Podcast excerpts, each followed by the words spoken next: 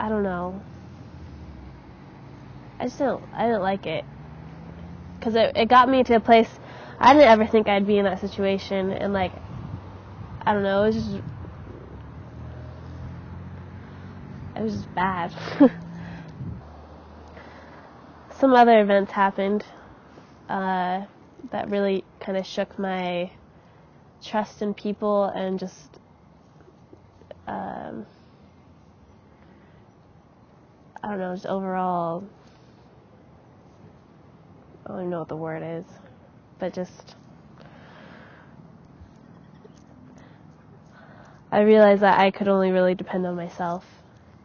Like I was constantly just in a situation that I didn't I didn't want to be there, but I had I felt like I had nowhere else to go. I don't know. There's just the whole lifestyle like it's sketchy, and people were sketchy. And I don't know why it took me so long to get rid of it, but I don't know. It did take me so long to get rid of it. That experience, like even though it was bad, like I wouldn't.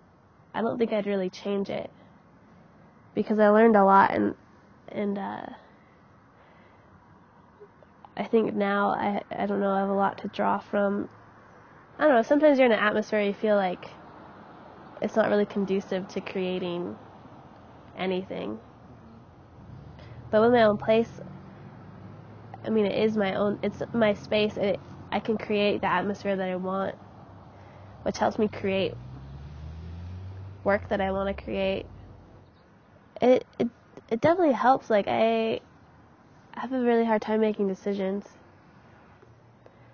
I don't know, just little little decisions that I have to like I, I'm making myself confront. I mean, even if it's just dumb things about my house, like about where things should go, or um, I don't know. But it's helpful in some way. I don't know if I can explain it, but I can I can feel that it's helpful. I think artistically it's been really beneficial because I don't know, I used to cower, like I used to not want to share anything or show anyone anything that I would be working on or anything that I'd done because I, I always felt really self-conscious about, you know, about my work, about my photography, but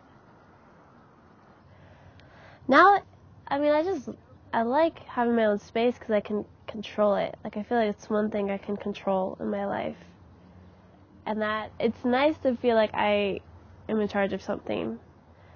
And when I come home, I don't have to guess about what's going on or who's there, or you know, I don't have to worry about people taking stuff or you know, it's just how I left it is is gonna be the same when I come back. I think it's important to have this time to, to yourself. I've always wanted to try living alone. Some people think, a lot of people when I first moved in, they're like, don't you get lonely? Don't you get sad? And yes, I do get lonely and sad sometimes, but um, but I can do something about it.